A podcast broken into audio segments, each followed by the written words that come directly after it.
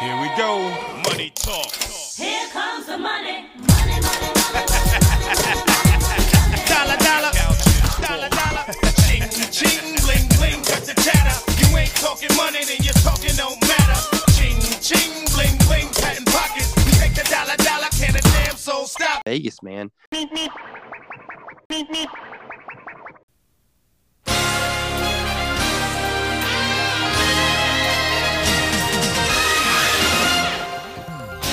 So real quick, we just want to recap Friday because there was a couple of really great conference championship games. The first one started at seven there between West Kentucky and UTSA. The Roadrunners found a way to get it done. They got up to a 28 to 13 lead in the first half and then scored two touchdowns in the first five minutes of the third quarter, making it 42 13. Then old Bailey Zappe started slinging it around the yard for the Hilltoppers and uh, almost pulled them all the way back into that football game. He threw for 577 yards and four touchdown passes, but McCormick in the Roadrunner rushing game was a little too much. He ran for 204 yards and three tutties. Uh, Cheese and Frank Harris made big plays with his feet and his ability to throw the football for 218 yards and two touchdowns. It was a heck of a football game. Points galore in that one, and um, ended up being a situation where West Kentucky ran out of time, but UTSA was just more physical up front, and they kind of took it to West Kentucky defensively. You kind of saw some signs of that in the Marshall game. The line in this one was the Roadrunners a plus three in the hook, and the total was 74 and a half. So you got that total about 11 minutes to go. In UTSA, the dog was pretty comfortably ahead most of the night. Much better than the Pac 12 game out there in the Death Star out in Vegas. Utah absolutely curb stomps Oregon for a second time in 13 days. They beat them 38 to 7 uh, on November 13th, and then now again 13 days later. They beat them 38 to 10 tonight. They beat them 38 to 7 back on November 20th in Utah. Same script almost, really.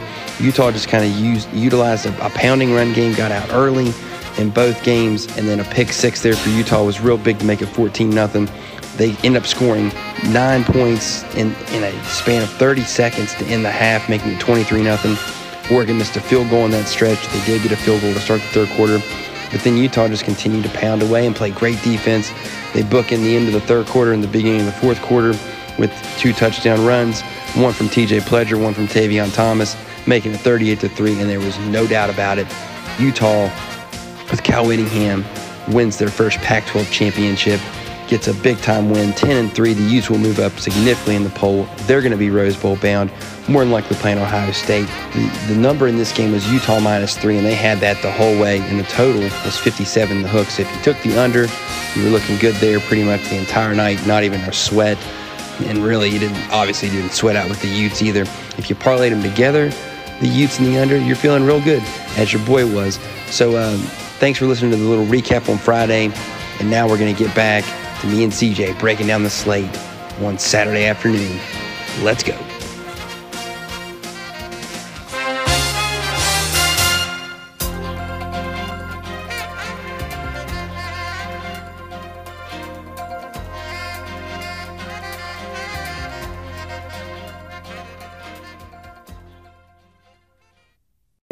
We have arrived, my friend. We have arrived. The final weekend of the season. They remember November, but you play for championships in December. And uh, we've got a full slate of them to break down, man. Uh, like we said, though, not as many as we're used to breaking down. So this is going to be a, a no huddle excursion. We might get a little more in depth than we normally do in some of these things. But, man, great weekend of college football ahead of us, brother. You ready? Oh yeah, I'm ready. This is uh, kind of the weekend, Joey. You kind of get geared up for it. It's beginning of the year. Um, sad that it's coming to an end, but uh, still pretty, still pretty geeked up for some of these matchups. I mean, you circle it, uh, you get ready for it. You kind of know in the back of your head you want to have, you want to be playing this weekend, and um, unfortunately, you know some of our teams aren't, but there's a lot of good matchups this weekend. So, CJ, after Friday night, we get the championship Saturday, and uh, man, there's only, I believe, eight games on the day. You got two at noon. You've got essentially four in the middle of the day at the window there between three and four o'clock in their kicks. Then you've got two night games at eight o'clock. And then if you want to include it, which I know we'll still probably watch, and you know, I'll go ahead and say let's get that one out of the way now. 11 p.m. kick out in Berkeley, the four and seven bowl between USC and Cal. Cal's a four and a half point favorite. Um, I'll go ahead and tell you this right now. I don't want to bet bet that game, but if I were to take a number, I might take Cal minus four and a half. Hopefully, I'm already just kind of happy about my winnings from the day and not have to worry about that one. Yeah, I can see where you're coming from. Um, you know, in all honesty, I kind of thinking about this one. I kind of Don't like. think don't think too hard on it, buddy. Well, I'm not thinking too hard on it. I- i- If I had to lean one way or the other, I'd almost I'd lean USC plus the points, and here's the reason: guys that are going to be coming back next year, you know who your head coach is. This is an opportunity for a guy who's not been with your program to kind of go out there and try and show out a little bit. You know, try and impress Lincoln Riley as you know he'll more than likely be in attendance. Obviously, won't be on the sidelines, won't be calling plays, won't be coaching, but it's an opportunity for you to live in front of him, maybe kind of kind of show up and prove, hey, you know, we deserve to be here because there's gonna be a lot of change going on uh, with him, his staff, players coming in, you know. And if nothing else, maybe an opportunity to put some additional stuff on tape if you if guys choose to hit the portal. So I mean, yeah, CJ, that's a that's a very good point. I didn't think about that with USC. That that little carrot of knowing who your head coach is, and then being able, like, you know what, man, I want to impress Lincoln tonight. So I next year get to fight on in the Coliseum for him, as opposed to maybe him thinking about getting other guys.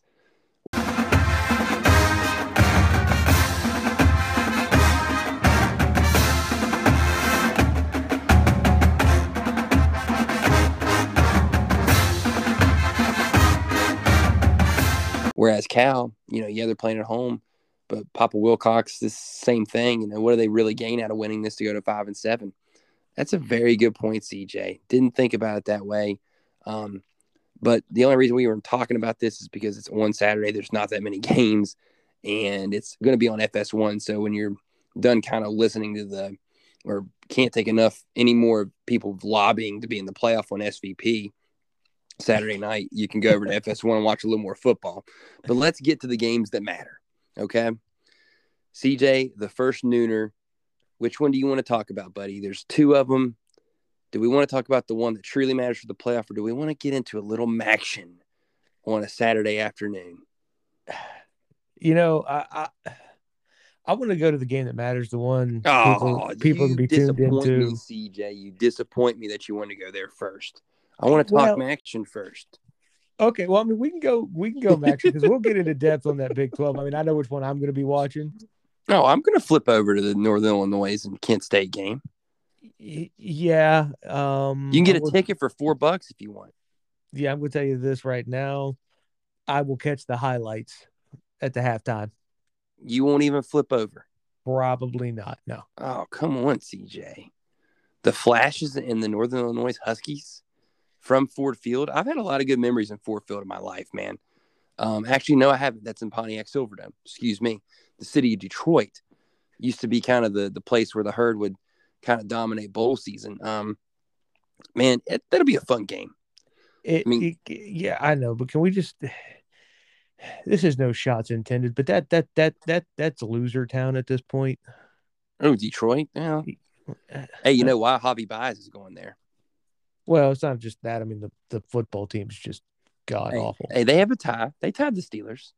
Yeah, this is true, but they got a head coach who's starting to look like a president after eight years. I mean, my God. or Joe Biden. Um, anyway, uh, so CJ, I will. I do want to bring this up real quickly here. Um, Northern Illinois all year has kind of been playing with with with with house money, and, and ever since they beat Georgia Tech, right? Um, they're eight and four. They ended up winning the West Division. Rocky Lombardi transferred from Michigan State. They've been an interesting team. Um, six and two in the conference. Kent State offensively though with with Dax Crum at quarterback is is on a different level. Coach Lewis there, uh, probably the best beard in college football. Won't get to wear the toboggan inside. Man, that's an explosive offense there. Kent has. It's totally two contrasting styles, but yet both teams this year. It's kind of funny, CJ, in a conference championship game. Both of these teams give up more points a game than they score. Yeah, That has got to be one of the first times that's ever happened in the history of championship weekend. yeah, it, it's got to be because I mean, both defenses are bad. Um, you know, and I mean, Are you struggling for adjectives, buddy? Yeah, I am because they're they're atrocious. They're horrible. We'll, we'll borrow the Chuck Barkley phrase. Terrible. That's terrible. horrible, just horrible. I mean, this thing was 52-47 when they met at the beginning of November. I expect something pretty similar to that. Um, I'm hammering the over on this thing. Huge. 74 in the hook. They're going to be inside on turf. I can't see that, CJ. This thing's will be closer to 90. You're probably right. You're probably right. Um, because neither team can really stop the run. Both these teams run the football well. It comes down to turnovers. Kent State is a three and a half point favorite. I think I lean with them because I think Cooper, their running back, is just extremely explosive. Um, he can really make it happen. He had 126 against my Ohio in that overtime win to get him to that game. Had 135, had 173 last time against Northern Illinois on a Wednesday to start off action. Um, I think he's just a little more explosive than uh, Jay Ducker there for uh, for Northern. Although Jay Ducker has ran for over 100 yards in uh, four of his last five games and has ran for 155 and 183 in a couple of those. So I, I think in the end, though, man, I look at the ability. Both these quarterbacks can run the ball too. It's one. It's one you're going to want to turn on. Let's put it that way. This will be the total opposite of what we're going to see in the next game we talk about in the Big 12. That's for sure. Yeah, I mean, this is definitely going to be offensive football. Um, it'll be interesting to see kind of, you know, as the TV numbers come out, you know, really what this one ends up with, um, especially given what's what's going to be going on at the same time. Yep. And let's talk about what's going on at the same time, CJ. I I, I know I, I I gave you the option and then I told you we're talking action first, but let's talk about the Big 12. Oh, by the way, the MAC championship is brought to you by Rocket Mortgage, also a uh, favorite of uh, our boy Bryson DeChambeau, and they seem to be really big up in Detroit. Rocket Mortgages. But let's get to the Dr Pepper Big 12 title game. It's Division One football. It's the Big Twelve. Here, I might drink me about 15 Dr Peppers uh, Saturday with all these with all this man. It's gonna it's gonna be on my brain. Uh, drinking Dr Pepper. Um, Oklahoma State five and a half point favorite. Totals 46 in the hook. Baylor, we're still kind of questioning what's going to be happening with Gerry Bohanon at quarterback. Oklahoma State's relatively healthy and coming off, you know, probably one of the biggest wins in school history, beating uh, a once coached Lincoln Riley Oklahoma team in Bedlam in comeback fashion. Maybe the game that drove him to USC officially. What are your thoughts, buddy? Yeah, this would be tough. Um, a lot of it kind of it has to deal with with Bohanon. You know, um, last report that came out is they're still not sure whether or not he's going to play or not. Uh, to me, that's a huge blow for Baylor if he doesn't play. Um, uh, that that's a massive blow if he does not play. The and there is kind of one wariness I have in this game for Oklahoma State, and I and I like Oklahoma State to to win the Big Twelve title, but and it and it's a theme you're going to hear in another game that we'll get to in a little bit. But you you talked about it. They come off the big win um, in Bedlam. Um, had been been about a handful of years since they had won that game. The way they won it at home,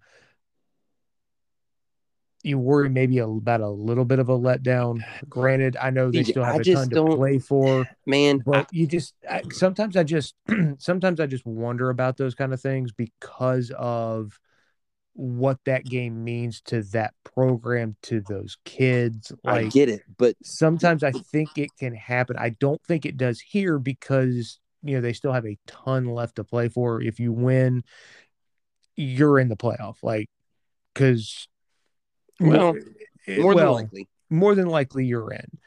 And and you get to 12 and 1, which I think it's the beginning of the year. I don't know a whole lot of people had had Oklahoma State sitting at 12 and 1 and Big 12 champs. So that's that's a fantastic job by Mike Gundy, coach of mean- the year in the conference, well deserved. Let's put it this way, CJ: twenty-three to sixteen versus in the opener, twenty-eight to twenty-three versus Tulsa in week two, and 21-20 over Boise on the road. Like that was September. I don't think anybody was like saying this team's going to be in the playoff by the end of it. Man, did they turn it around? And that defense continued to gel together and got better and better each week. I will say one thing in what you said earlier, though. The the letdown factor, while it while I think you can say it's there because of what the what those wins mean to those programs, and I know what you're really you're hinting at here because you want to you closet Ohio State fan you you want to continue to bash Michigan. It- It's killing you. It's killing. you. I know it is. I know it is. it's it's not. It's just it's one of those things that I look at because But man, CJ, timeout, buddy. because we've seen it happen to other teams. We've seen it happen When, but, but in those kind of in those big in it those rivalry games that matter. but- but but but not the next week when the when when you're literally playing for an opportunity to be one of the best four teams in the country and playing for a championship in your conference it does not happen the next week buddy i'm sorry Well, that that that I- that, I that, think that you- extra carrot there is too much of a of a motivational ploy and factor for those guys not to be fired up and ready to play this week. Now, might they be a, a touch flat early potentially because these are big games and teams get butterflies? Hell yes. But it's not because they won a big game the week before. Well, but here's the thing though. It, it's not just that it's it's a big game. Like because to me there's a difference between a big game and a rivalry of that magnitude. When you talk about those kind of things, eh, those games that you circle and it's the last game of the year, those are the ones that I tend to the next week give a little bit of pause to. I'm not saying it's enough to flip me, even if Bohanon plays, but what I'm saying is, is those are things that I pay attention to because I've seen it happen to teams like Florida, Auburn.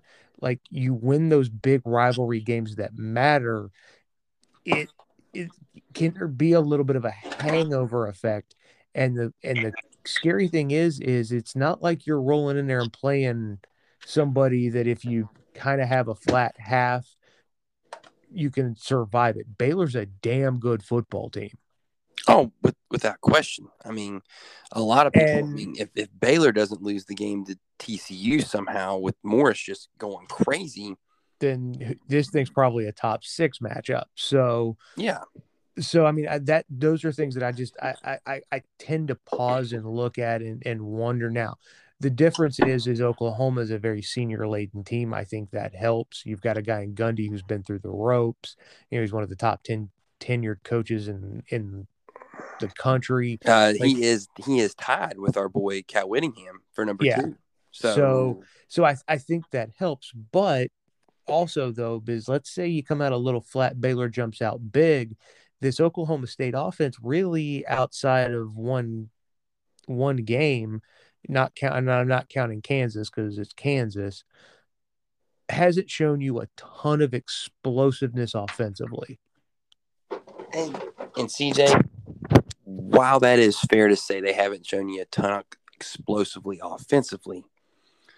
Ah, man, it- I'm not sure they're built I'm not to, sure to have to come back from right, but I'm not sure big. Baylor is built to go and jump out on them big either. So I think that's one thing that that analogy kind of it loses me a little bit there because they're not a team that's going to go out and boat race you. Baylor is. So I think that's something you got to think about there. I don't I, I don't I I don't know. Um we're talking about the same Baylor team that boat raced us. Oklahoma State ain't us, buddy. Let's just be True. quite honest about that. And us is West Virginia for those that that are new um, to this thing. Also, this is a this is a championship game. You know, you're playing in you're playing down in Jerry World. Uh, there's going to be bright lights, and, and man, I think it comes down to this. You also have a potentially a freshman quarterback in Blake Shapen out there trying to make plays against that Oklahoma State defense. Yeah, if it's That's if, not if happening. Bohanon, They, yeah, they, if they, Bohanon will doesn't not. play, this thing could get ugly Absolutely. Baylor. They Um, here's the thing. and I don't even and, and I don't necessarily think even Bohanon makes that big of a difference because of how bad he's played down. No, no, no, no, no, no. He makes a huge difference in this game because I think- a he has seen this defense before CJ, He and Shapen and Shapen his hasn't. Shapen just did just barely got 24. Shape he makes a huge difference. Shapen had 27 points against Texas Tech at home, got 20. I mean, in a game where he had to come in and, and help out against Kansas State. Bohanon saw this defense before. Shapen against this defense, not seeing it, that's a huge difference, man. Could not disagree more with you on that take, buddy. Well, I mean, here's what I'm saying though. If you look at Bohanon over the last four or five games, he started to turn the ball over a little more. Like it, it's he's he's really starting to leak oil. That's why I'm. I, he makes a difference, but I don't know if he's enough of a difference to win it. Well, Now, let me say this: if you think, think if you think Shapen, raised- hold on, hold on, CJ. If you think Bohanon's not enough difference to win it, then you think Shapen's enough difference for him to win it. I, I, I can't go there with you, man. Well, I no, mean, what I'm saying in is, the end, uh, also- Bohanon's enough also to keep this thing. It, Bohanon's enough to keep this thing interesting. Bohanon can run the football too, though. Shapen cannot, and that's the difference. If they lose the ability for the quarterback to run the football too, that's that's going to be the end of it for Baylor. Now, I mean, don't get me wrong. Probably, but nobody runs the ball in Oklahoma State. No, they don't. And Baylor tried last time. And and if they're going to win, Abraham Smith has to have a huge day on the ground, and he can. But I also don't see that happening. Um, I don't know, man. I I- think in the end, and CJ, let's kind of real quickly here while we're still on this game. I think we need to go back and kind of take a peek back to this game back on the beginning of October, right when these two teams met in Stillwater. You know, the first week in October, Oklahoma State with a 24 to 14 win. They punched in a late touchdown. Um, Spencer Sanders had three interceptions, 13 to 23 for 182. Bahan was 13 to 27 for 173. Both teams trying to ground and pound. You know, you literally were. It was a it was a 14 nothing Oklahoma State game in the first half. Bohanon ended up getting a touchdown to make it 14 to 17. CJ um, with about 12 minutes to go. And then finally, they got that late tackle and touchdown with about two minutes to kind of, you know, seal the deal. Both those teams played an extremely good game defensively in that game. Um, Oklahoma State, though, did have 401 total yards, and they ran the ball 59 times for 219, whereas Baylor ran at 29 for 107.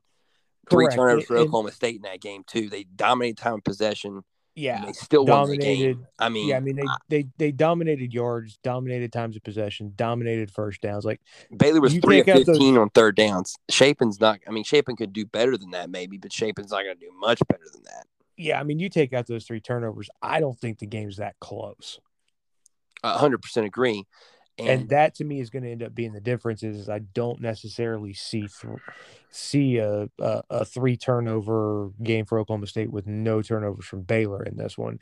To me, I could see probably both teams turn it over maybe once, you know, a little early jitters type thing. But I, I, I, I just I, will if- if- disagree with you if on that. I think Baylor might turn it over a couple times because of that Oklahoma State defense, and if Bohanon doesn't play, or if he does, either way, there's potential for turnover for turnover proneness there from Baylor, unless they literally go into a shell, which then is even worse for them because then Oklahoma State pins their ears back, and we see when teams kind of don't have a lot of offensive capability. What they can do just by what they did in Morgantown that Saturday, you know, gave up 135 yards total offense. Like, it's one of those things, man, where correct, but this is also leaning back towards me where I'm saying I don't think Bohanon makes that big of a difference well, because they were Uh, and- and- thoroughly no dominated no in every disrespect, brother, statistical. but but but your take on Bohanna not making a difference, I think, is one of the worst takes you've had all year. dude, they were completely dominated in every statistical category in this thing. and, and that's fine. But he is he is the team leader. He is the guy that's led them essentially to this point in the season with Abraham Smith and that defense. Him not being on the field is a huge deal in this football game. The bright lights of a Big 12 championship game for a kid who's a freshman. Come on, CJ. Come on now, man. I mean, and facing this defense, Okay, so let me- huge, okay, huge okay. deal, man. Okay, so let me ask you this. Does him playing change whether or not you take Oklahoma State plus the minus five and a half? It doesn't matter either way, but I think with Okay, him, then. Baylor so has a you're chance. telling me, okay, with Baylor, you, with him, Baylor can maybe keep this game within ten to fourteen. I think without him, I think Oklahoma State may may name the score in this thing. Might win shit, they're like going to name the score anyhow. I think you might be right, even with two top ten teams. Which which I think Baylor defensively is going to do a good job anyway. So naming the score is probably the wrong thing to say here. Like, and, and we're kind of arguing on what does Bohanna make a difference? I mean, he obviously does. He obviously does. I think I love the under. I think we both love the under. I think we Oh, both yeah, love yeah, the yeah. Cowboys to win this thing by more than five in the hook. So we're essentially arguing here. does Oklahoma State win this thing like 27 to 3 or do they win it like 24 to 14? I tend to lean to the first. I think you're right, especially with Shapen a quarterback.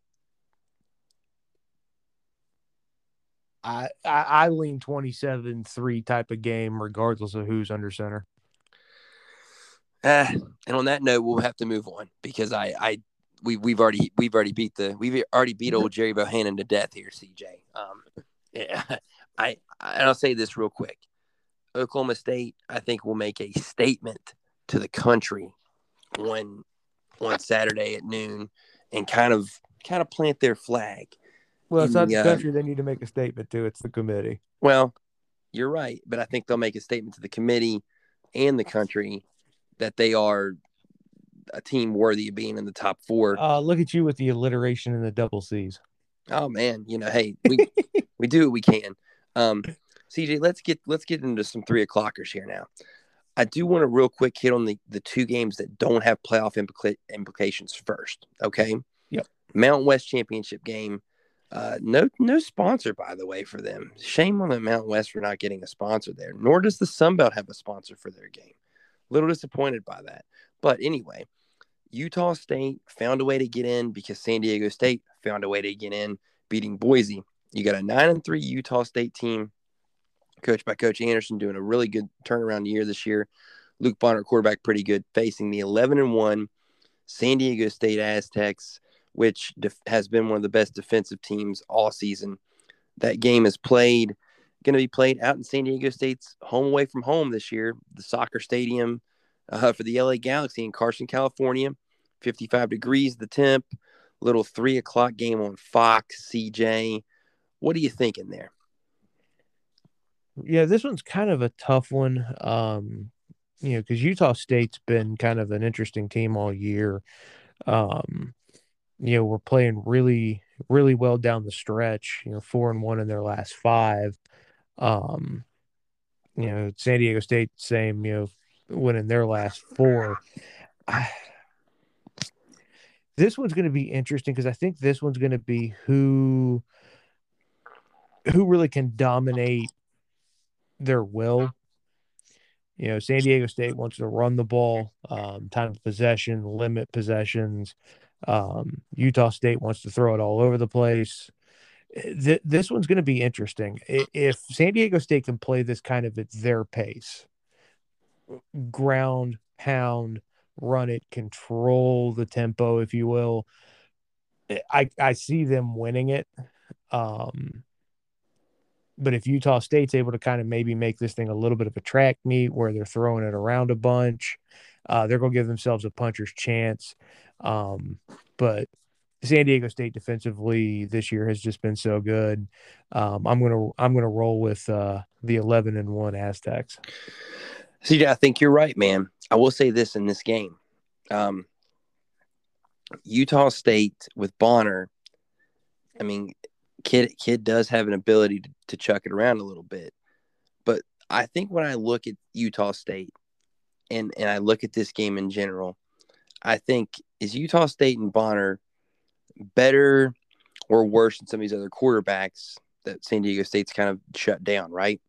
People love Carson Strong. Now, he had a good game against San Diego State. I mean, he threw for 350 and three TDs, but he still lost.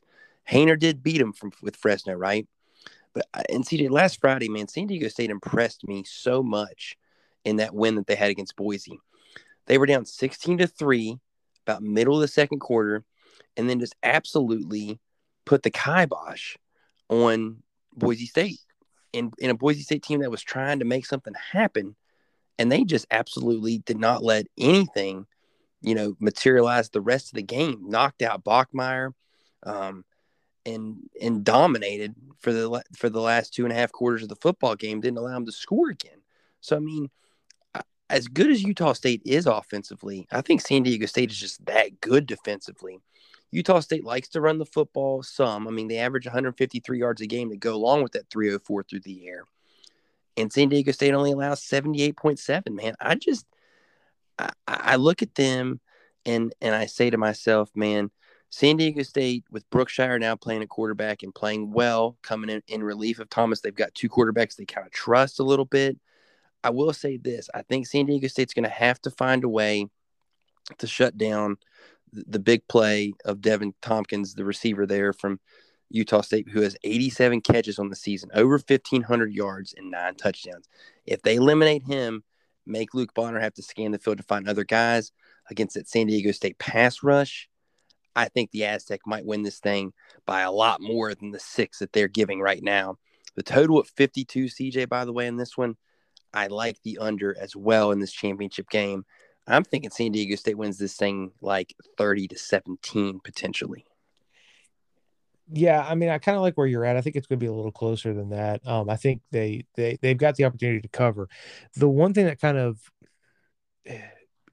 I think gives Utah kind of that puncher's chance mentality. You look at San Diego State's one loss on the year, it's at Fresno State. Right. Kind of similar, right? Jake Good. Yep. throws the ball a ton. They were able to because he could because he was so good throwing the ball, and they were able to you know really kind of push them back a little bit. Mhm. Able to open up that run game. Mims ran for almost you know 190. So I, I think if Utah State can kind of follow that model a little bit, they, they're going to give themselves an opportunity and a chance. But I all but I don't see Utah State being able to get you know two, three, four stops to start the game to let you get out to that 17, 21 point advantage and really kind of force the Aztecs out of what they want to do. Yeah, I, I'm with you on that, CJ. I will say this though too, in for Utah State in this game, their defense is a lot better, I think, than what that point per game average is. Because if you look at their losses, like a weird one to Wyoming, where Wyoming kind of, even going on the road, Wyoming found a way to kind of kind of bully them. But that also gives me concern, right? Because if Wyoming bullied you, what do I think San Diego State could do to you? I think they could bully you too, right? I think that I think that ends up being the, the difference, CJ. San Diego State um, having that ability to kind of dictate their game and bully down Utah State, I think in the end is the difference in this game. I will say this too, though, real quick. I, I do want to see what ends up happening for San Diego State at quarterback because Lucas Johnson came in and had been doing extremely well, right? But he got hurt in that game. And then Brookshire's the guy who comes in against Boise and gets it done. So, like, it's nice to know you have that option, but the not having a solid number one kind of is a little bit like it's it's uh, it it just makes you kind of go eh, you know, because I would like to know who my guy is coming into that game, but if they are interchangeable, then does it really matter because it's all about defense and run game anyway for San Diego State. So, you know, and I do say this San Diego State's able to run the football for 178 a game. Utah State gives up 164. So you think that'll be there. And then the defense does what they do. Obviously, if Bonner doesn't turn over the football, he gives them a much better chance. If he does, absolutely zero chance that the Aztecs lose. Yeah, I'd agree with that. CJ, let's get to the other 330 contest there. Well, the the the 330 contest. This one's at three actually. 3:30 on ESPN. I'm going to be looking at this one despite what else is on. App State and Louisiana, Billy Napier's uh, kind of final swan song there, right? From Cajun Field, going to be about 71 down there in Lafayette. App State, however, though, is a three point favorite on the road against the Raging Cajuns. Total sits at 53 CJ. Um, both these teams are able to run the football. Both these teams defensively are pretty stout. Um, Utah's, ah, App State's a little more stout against the run than Louisiana this year. Louisiana has ran the table and won 11 straight games since that opening game loss to Texas. I bet you they wish they could play them now, right? Um, and App State's been very good as well. Um, not not having lost a game since that loss back on a Tuesday night on the road to Louisiana. So, uh, what are your thoughts here, CJ, in that one? I'm real excited for this game uh, down there at Cajun Field. Yeah, I, am excited too. Um, obviously, we'll start with this one, and then I'll flip over to to the one we'll get to here in a second. But um, is it official? Napier's going to coach in the game. You know, CJ, I wish I wish I knew. I I wish I knew. I'm, I'll I'll try and find that out here real quick. Um, yeah, because I was kind of looking to see because it's kind of unusual. I mean, if I to me, I feel like he would coach. Yeah, I mean, I but you know sometimes with or with the early signing period and all of that crap now, it, it's it's really kind of changed how how this happens, unfortunately. But he is scheduled to be introduced as the Florida head coach on Sunday. So before he does his last Gator chomp, he's going to try and win a uh, Sun Belt championship. Yeah, and, and you know, and to me, you just kind of kind of wonder do the kids down there want to send him out in style or is it kind of uh well you know he's leaving what does it matter like where's their I, mindset I, I think that I think it's definitely the first, not the latter, because you yeah. got to think about it. It's Louisiana and how good they've been the last few years. And this game didn't get to play last year because of the COVID situation, so Louisiana didn't even get a chance to play in the conference championship game against App against Coastal last year, not App State, but Coastal. I mean, uh, Levi Lewis and those boys have, have, have ran the table all year since that Texas game. They want to prove to everybody that they're the best team in this league, and I think they will play hard for Coach Napier one more time. Yeah, and, and I and I think and it's Louisiana think... to Florida too. It's not like Brian Kelly leaving Notre Dame for LSU or Lincoln Riley leaving Oklahoma for, you know, for for USC. It's it's Louisiana to Florida. That that's a big difference. Yeah, it is, and I mean, you know, and, and, I can understand the the other two on those, and that that's a conversation we can have in a different pod. But um, I tend to agree with you on that one. Um, I I do kind of like the, the the raging Cajuns in this one as well. Um, part of it for me, uh, simply is I like App State. I just don't know how much I can trust Chase Brice sometimes. Um, he he has moments where he looks like, wow, okay, this is why this kid was highly recruited. And there's other times it's like, good God, what do people see in this kid? Um, you know, he, he has thrown two interceptions in two of his last three games. Yeah. So, so yeah, you got to kind of wonder on that one. Um, but to me, uh, in the Sun Belt, um, you know, Louisiana has been the best team in the conference um, all year. Um, I, I expect them to want to, like you said, they they they want to win a conference title. You know, they they kind of got screwed out of the opportunity last year to to go up against Coastal in a game that I think would have been just freaking fantastic. Um, you know, a lot lot on the line for them um, and, and, you get to be at home to do it. So I think that's even kind of a more of a of a cool little thing for them to be able to cap off a, a twelve in one year and, and to do it at home and you know, kind of like you said, you know, send send him down to Gainesville with a dub, right? Yeah, absolutely. Um, see, I will say in this contest though, one thing that does concern me slightly for Louisiana, right? they do give up close to about 144 yards a game on the ground, right? And we know App State, with the ability of Mr. Noel, at running back.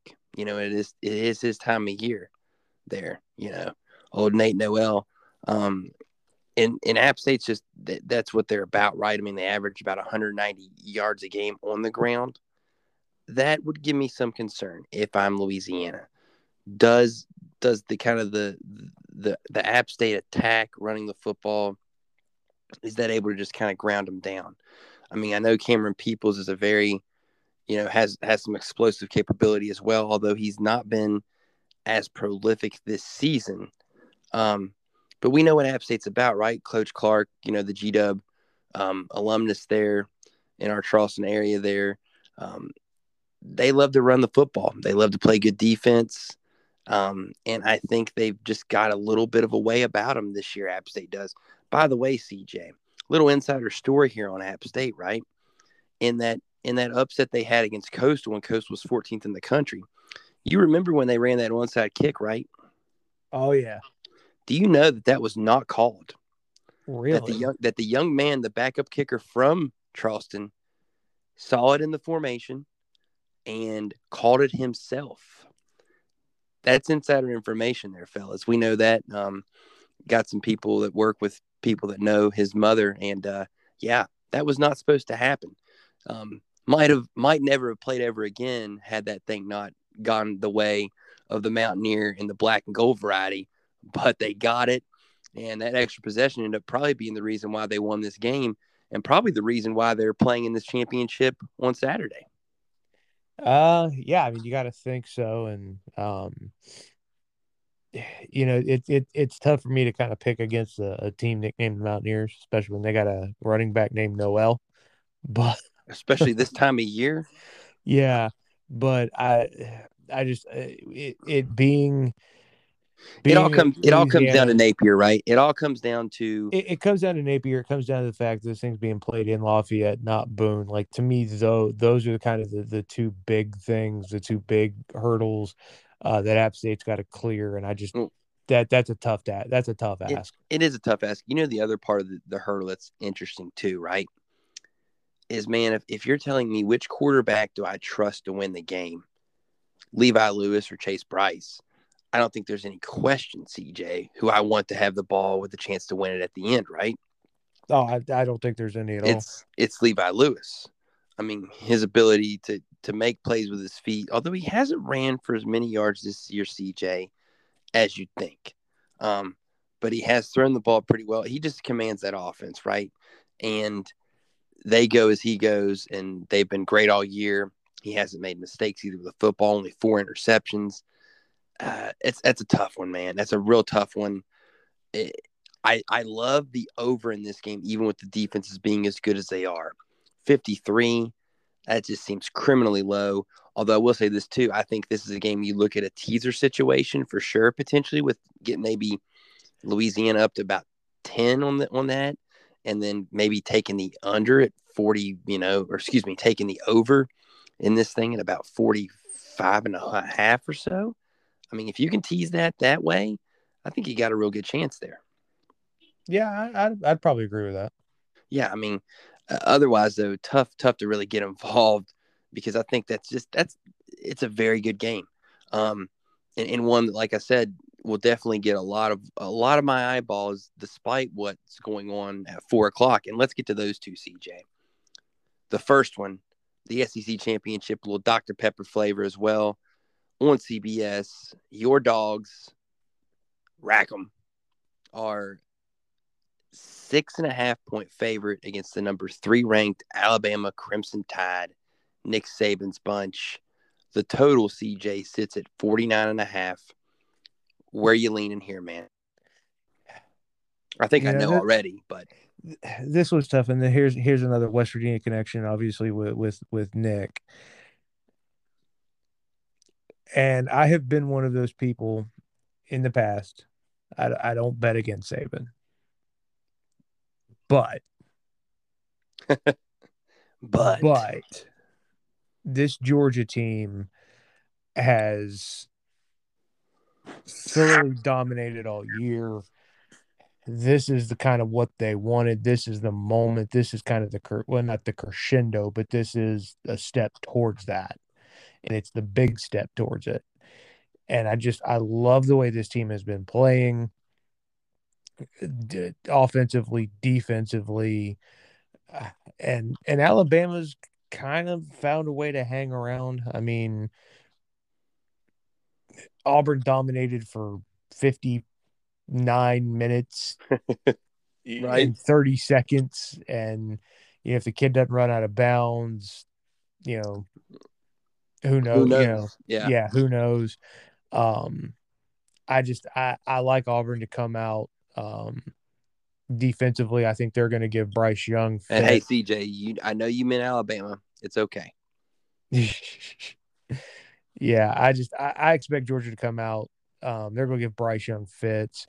Um, he's he's a fantastic player. Don't get me wrong. Um, and he's played you know fairly He's up well. for the Heisman Trophy, so he's yeah, I mean he, he's played he's he's played really well, especially for a freshman. But just this Georgia team feels so different. Like this is it's got Kirby Smart's fingerprints all over it. They're winning on the defensive end. I know they're putting up over 40 a game, but they're just they smother you on the defensive end. You have to earn everything. And I just this isn't this isn't a typical Nick Saban Alabama team. I'd agree, CJ. Like I said on like I said on the rankings podcast, if it wasn't Alabama's brand, they would not be ranked number three right now. But it's because it's Bama, they're still in that top top four, you know. I will say this. Um Georgia, while they've dominated, this is still going to be the best team they've played by far. Um, and I think there's something to be said about that. And they really haven't had to play in a game since the game against Clemson an opening in the opening weekend. They've kind of been able to skate through and cruise versus everybody else. If Alabama's able to hang, does that make it a little bit of a factor? Because Bama has played in some tough games, especially even the last two weeks. And they beat LSU in a tough one. Like they're a little more battle tested than Georgia, although Georgia's been dominant this year. So I think that is something to consider.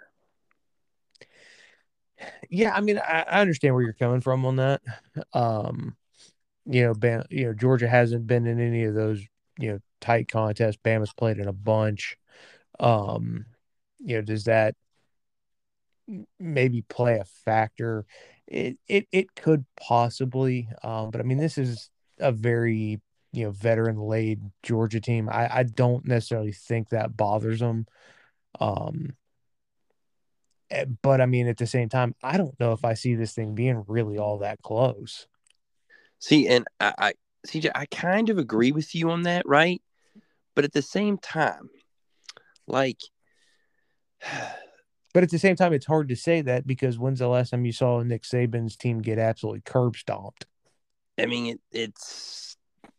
I'm trying to remember maybe the Clemson national championship.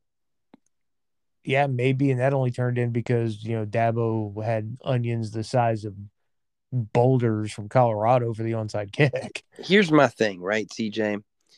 Yeah, yeah, he did. Uh, he was like Randy Marsh hauling those bad boys around. Um, I look at it this way: both these defenses stop the run, right, and do a good job of doing so.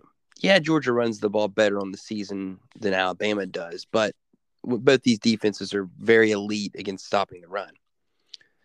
Georgia's secondary obviously is statistically better than Bama's, but Georgia's going to have a much tougher task against the Alabama passing game than I think Georgia, you know, will present Alabama's secondary. Although I think Bennett can throw it around and has proven so this season. And those guys that he has, you know, to make those plays for him this year, the dogs have made plays all year. I don't think they have a true, true guy that I look at and say, man, he is the absolute stud here. Bowers is pretty good, especially in the red zone. But I mean, can Nick Saban probably game plan and take away a freshman tight end? Yeah, I think he can. So then I think you got to look at it and say, you know, intangible wise, have both these teams been in games? And I think that's why I'm starting to think more and more that Alabama might have a chance in this thing, CJ. Yeah, I mean, I, understand where you're coming from on that. It- it- here's the interesting thing, though, it because Saban can can game plan. You know, he's you know, He also knows Kirby, and Kirby He- knows him. There's no secrets here. yeah. There's no secrets here, and I mean, Saban can be very Belichick esque in taking away something that you like, um, and I just I, I I stare at this thing and it's like, okay, well, you take Bowers away, okay, but what's made Georgia really good in the passing game is is they they're not relying on the one guy. They get it around to a bunch of other people, and I think that in low could be the difference. Plus, this is kind of I think the first right? time Burton's real- also very good too. I mean, ah, yeah, and and this is the first time in real recent memory that Bama hasn't had a at least one lockdown corner. True. Somebody who can take away half of the field like they had with Patrick Surtain the second. They they they kind of lack that, and and oddly enough, you look at the Alabama defense, and usually they've got like one guy at each level that you really have to pay attention to. And I'm not so sure that this team has that. I think it's more of a collective effort than, you know, the star linebacker or the star corner, you know, and a couple of really good, you know, Is- defensive linemen.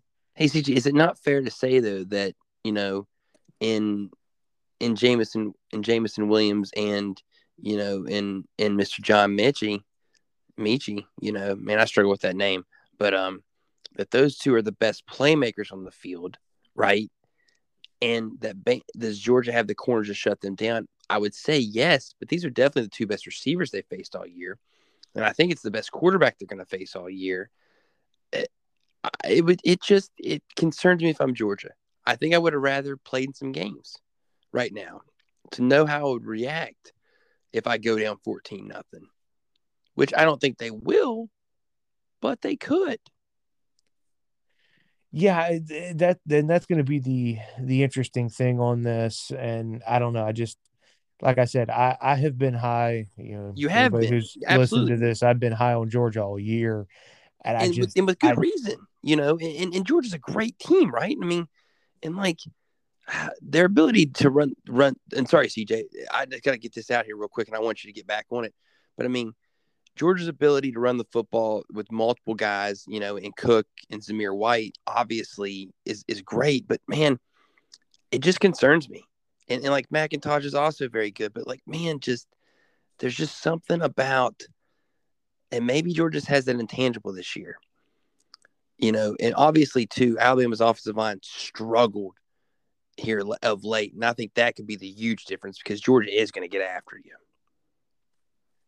yeah, Georgia's definitely going to get after you, and I just I know what Saban's record against his former assistants is. It's just eh, Kirby's kind of different in that regard, and that Kirby is very a lot like Nick. He's not. If if anybody embodies the way Nick is and the way he recruits and, and coaches, it's Kirby. And I just feel like they've been building to this for the last, you know, two or three years. And this is the moment Georgia plants the flag and says, Bama's No more. domination of this conference is over. Yeah, no more. Um, is this the year? Right? I mean, I think that's just in the end. That's all there is to it. Is this the year? Is this the time uh, that this thing happens? And I think obviously it'll be extremely fun to watch. CJ, I I don't have a true strong feeling about the total. I mean, because I think both offenses are going to get in. Again, maybe not. I think Alabama's offensive line is concerning to me. Um, and that is why I continually keep going back to Georgia. But yet, like, don't you feel like Saban will find a way to slow it down and get it out of Bryce Young's hands quick enough to make enough plays? Like, I would think he would, right?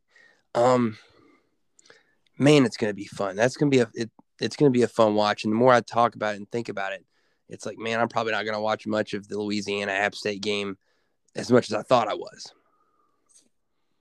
Yeah, I mean, I'm I'm geared up for this one. Um, the, yeah, my my days definitely planned around this one. Just uh, the SEC title game's always usually really good, and it's it's usually a pretty decent matchup. Um, Uh, it's typically the best. yeah, And but I I I I- I've been waiting on this matchup all I- year. I will say I wish it was in prime time like last year.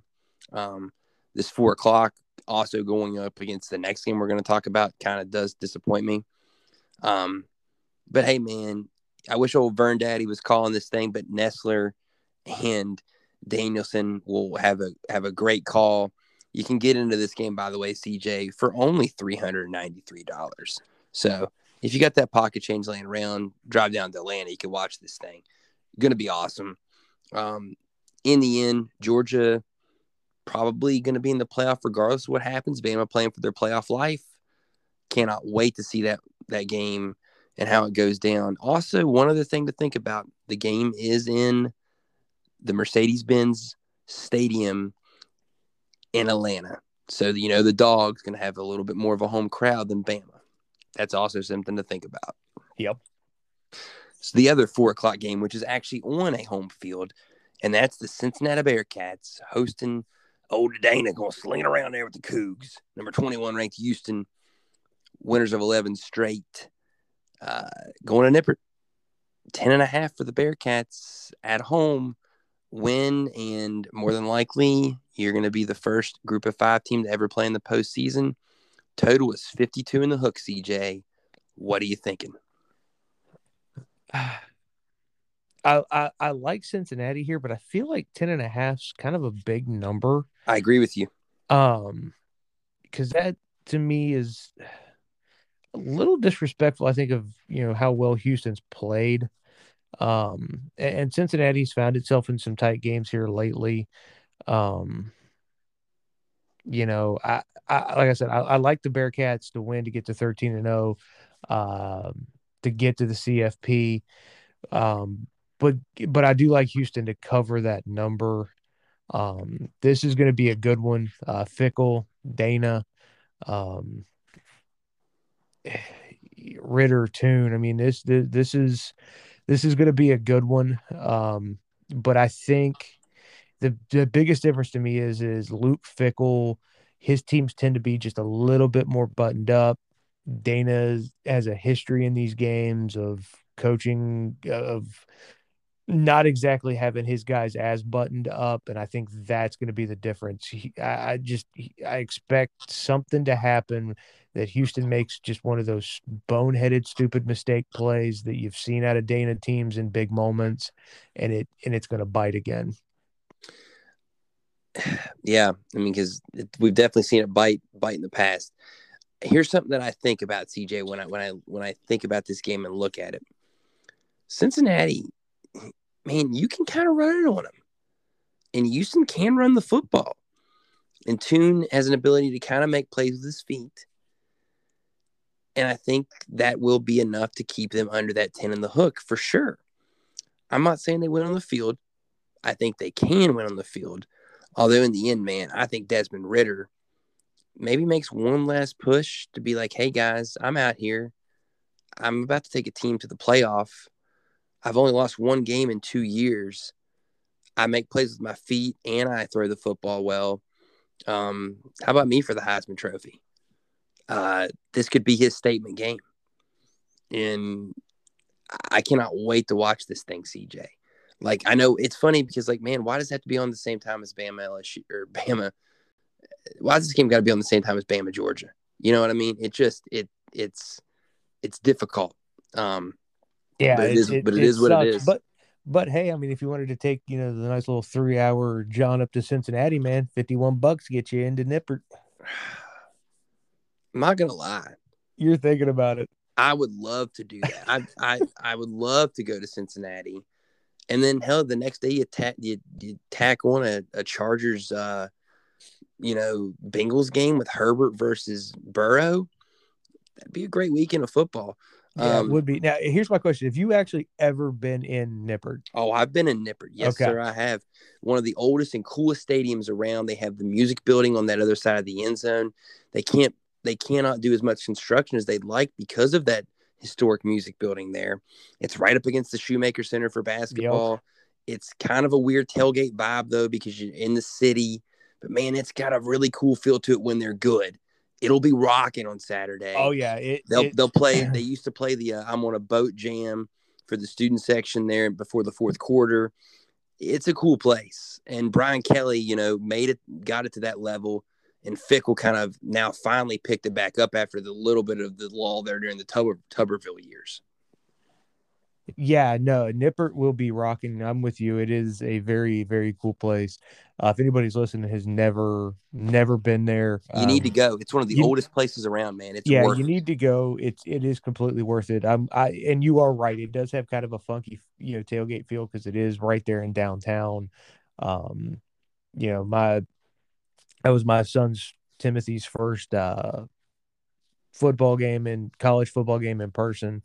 Um, you know, we walked from Cincinnati Children's down. It was like six blocks down. I mean, it's it's right there, and it's, but it is a cool little place. Uh, the fans are passionate. Um, they love their their Bearcats there, and um, you know, don't don't wear anything with an X on it though. You'll you'll get stuff thrown at you. Um, well, they don't have a football team anymore, so no, they don't, but they still hate. they're most school. famous for losing that game on the bootleg play to the herd after the uh after the crash. Yeah.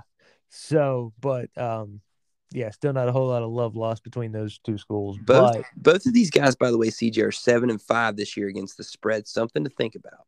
yeah, which is which is kind of kind of funky. Um, but I, I'm with you. I I think Houston's too good to get run out and to get beat by 11 or 12.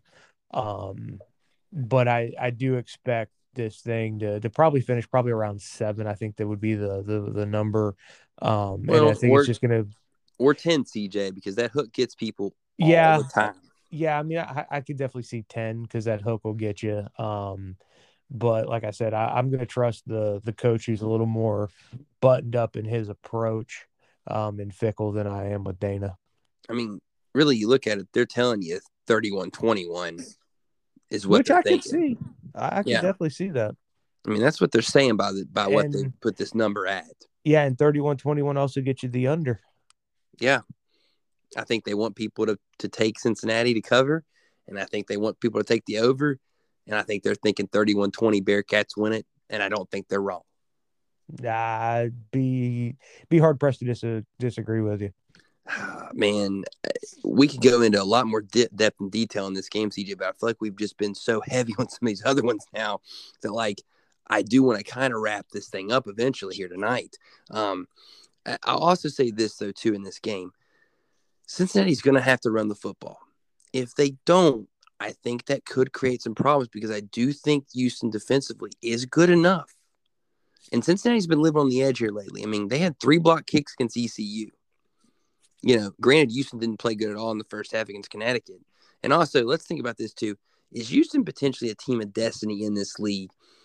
When when you win a game like they did against SMU with a hundred yard kickoff return, essentially at the gun, like you're having a, a season that's just kind of out of this world to some extent. But then again, is Cincinnati also not a team of destiny? I mean, what they've been doing has been incredible. So something's got to give Saturday. Yeah, something's got to something's got to give. Um, and I am not going to refer to this thing as the AAC title game. This is Big 12 2.0.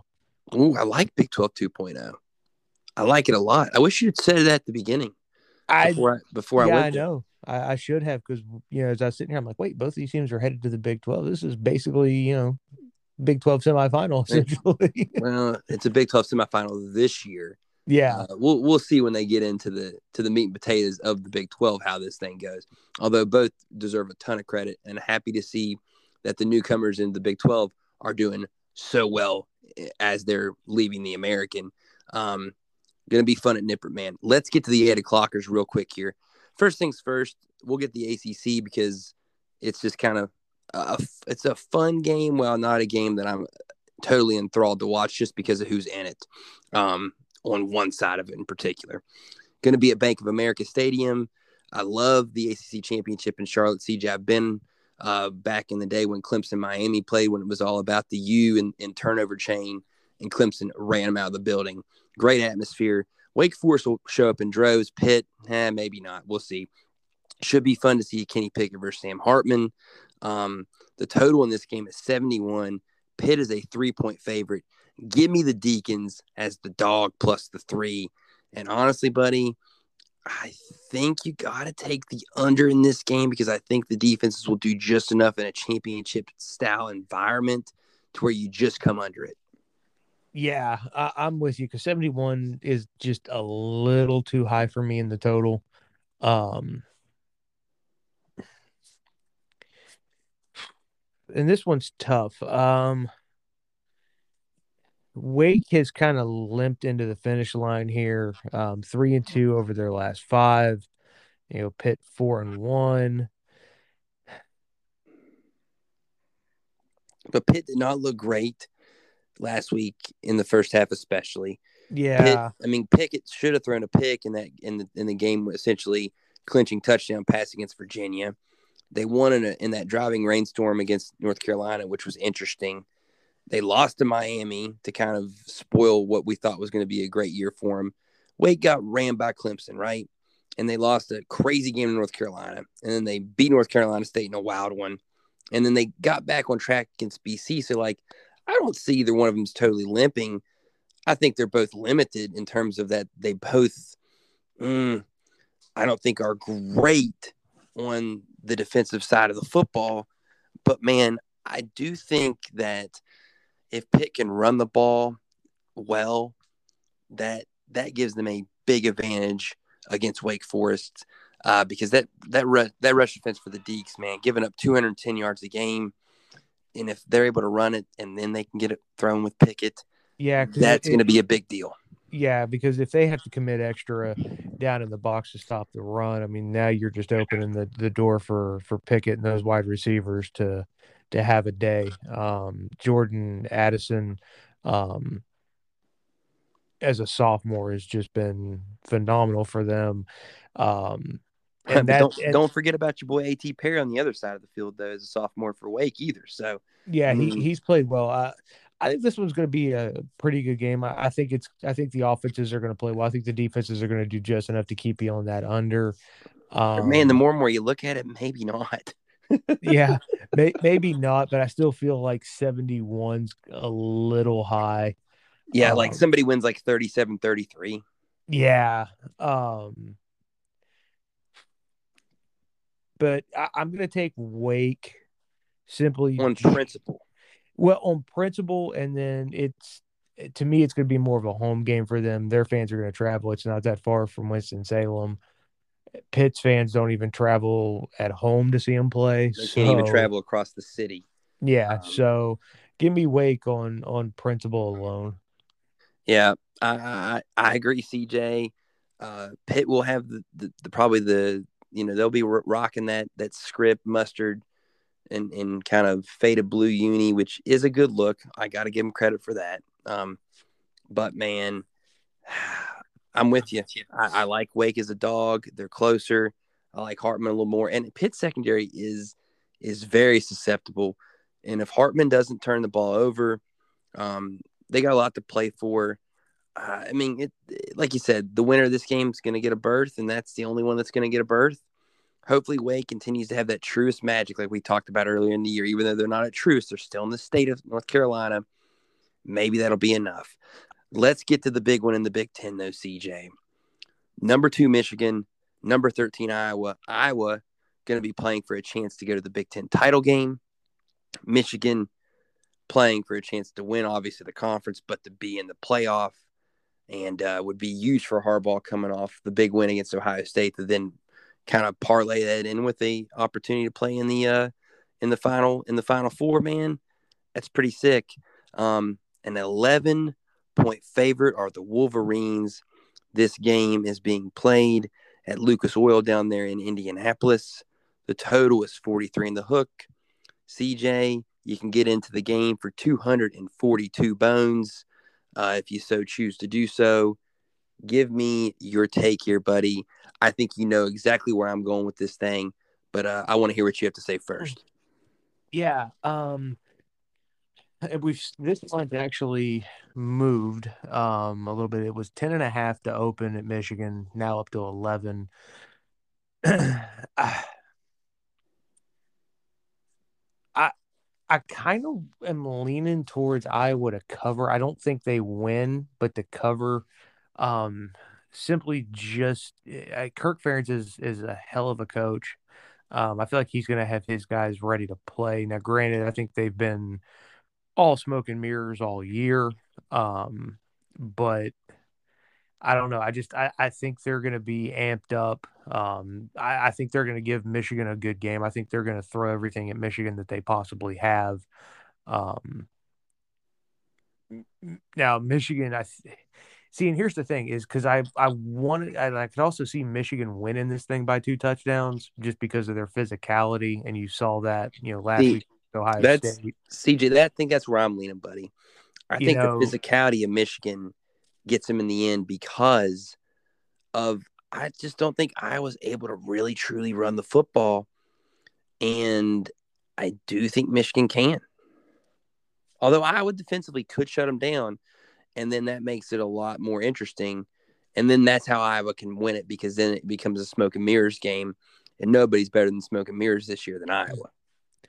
Yeah, and it's almost kind of one of those things where, you know, Iowa hangs in it. Can their defense, you know, force a mistake out of Michigan? You know, it, it's it's to me this could be one of those interesting games. This if this thing ends up in kind of that funky Big Ten slobber knock like staring contest, like who blinks first. Um, you know, can Iowa State defensively slow that run game down? You know, maybe force McNamara into maybe not a stupid decision, but a decision under duress. right? And decision Yeah. under duress could could be enough for Iowa to find a way. I mean, think about how they won last week, right? A block punt, a safety, a couple turnovers there from a backup quarterback. Yeah, I mean, would it shock you Iowa wins this thing because of a special teams play? I, I don't necessarily think that would shock me. I, I will say it would shock me because I do think Michigan is on a mission, CJ. Yeah, Like oh, we I- talked I- about with Georgia. Yeah, I mean, Michigan's definitely the better team here. But I mean, like I said, if this gets down into one of those staring contests and who blinks first, I- it- I just it I don't think it. I, I will say this: I don't think it's a staring contest because you look at I mean Iowa in their last five, right? Yeah, they're four zero oh in the in the last four. They lost again to Wisconsin, seventeen points against Northwestern, 27-22 versus Mini. They had a ten point game with Illinois. They found a way to beat Nebraska on the road. I mean, they just haven't been a team that strikes a lot of fear in anybody. They don't necessarily throw the ball well. So then that doesn't make Michigan have to worry about that. Michigan can throw it a little bit better. And I was a little more susceptible in the back end than they obviously are against the run. Michigan makes enough plays. They continue to kind of ground and pound at you as long as they don't make mistakes.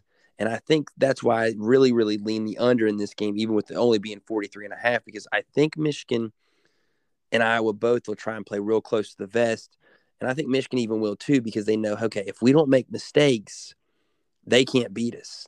And I think they'll make enough plays and continue to ground and pound with Haskins that they do get it done and just that physicality will pop out on the screen. Whereas Goodson hasn't had as great of a year as Haskins has. And I think I really trust McNamara at quarterback a lot more than I trust Petras.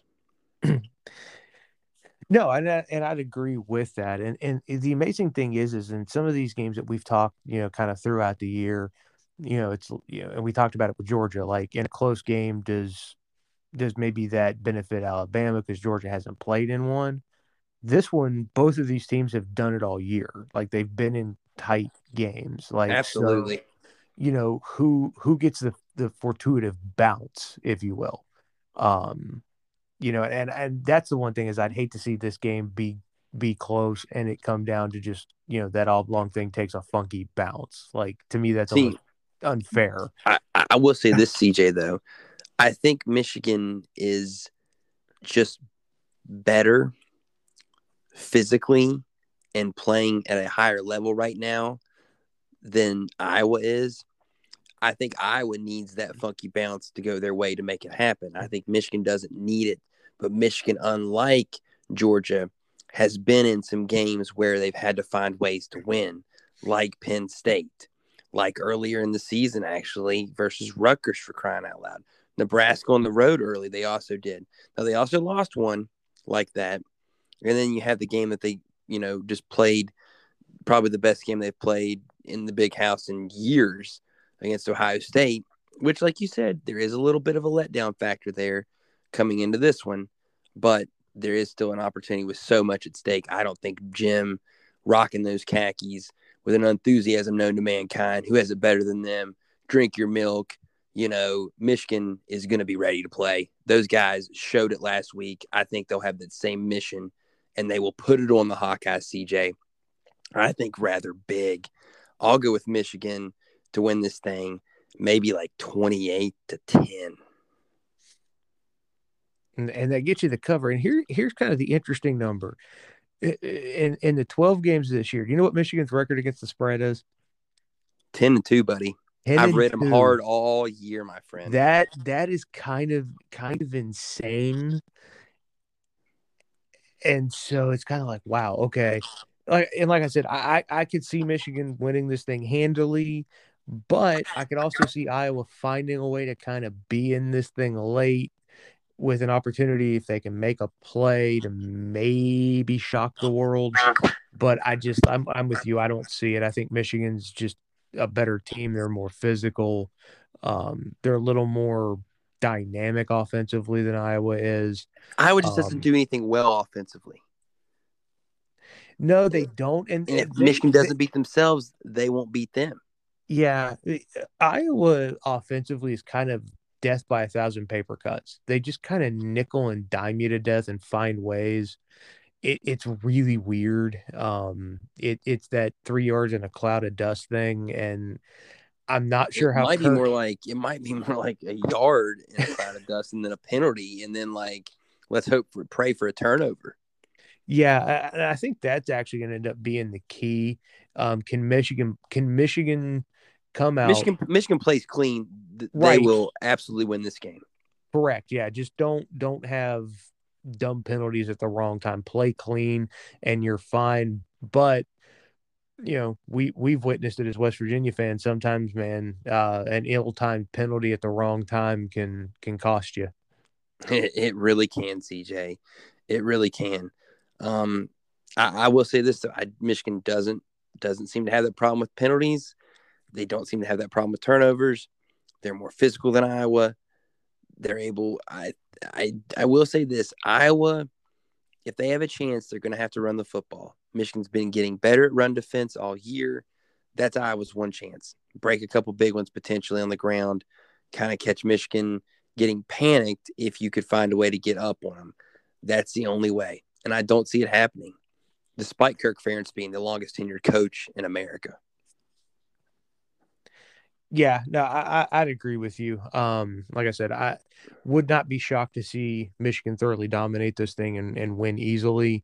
Um, you know, but on the other side, I, I could see Iowa finding a way uh, to keep this close. This this is one I would I I- I'm with you. I like the under on it, but as far as picking aside and uh, against the spread, I not no hell no.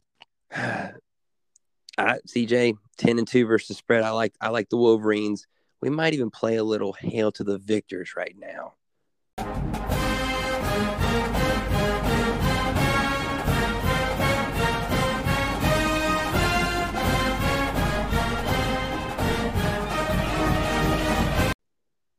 Yep, there it is. The best fight song in all college football, CJ.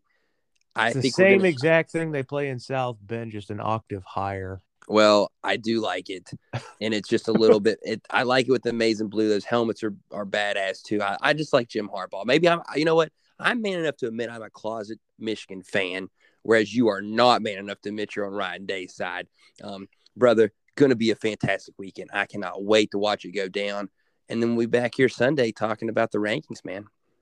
Yeah, absolutely. Looking forward to to where those come out. See kind of where the other bowls fall. Uh, Oh. See where the Mountaineers get invited to, and Well, oh, absolutely. And one last thing here before we get, you know, before we sign off, your final four right now. My final four right now. Um, or or, or what you think it'll be at the end of the at when the dust settles? What it should the- say. yeah, when the dust settles, um, I think it's going to be Georgia, Michigan, Oklahoma State, Cincinnati in that order. Um, okay. So you're so you're having Georgia play Cincinnati. Yeah, because I just uh, I, I don't see the committee moving Cincinnati to that three line if Oklahoma State has the win over over I- Baylor. I agree with you, CJ. I I've got a weird feeling about that Georgia Bama game. The more and more I mm-hmm. look at it, the more and more I think something could happen there. Although it's hard to pick against what the dogs are doing in that offensive line. I'll go Georgia number one. I'll then pencil in Michigan number two emphatically. I'll also take Oklahoma State three. And then uh, I- I'm not going to buck the trend. I'll go Cincinnati four. We talk too much about football, man. We're starting to think a little alike, which scares me because I've seen your record and pick them this year. hey, we'll throw those picks up as well for you guys on the website. You guys have a great weekend watching college football. We'll come back and talk to you Sunday. Till next time, here comes the money. Here comes the money. Here we go. Money talk. Here comes the money. Money,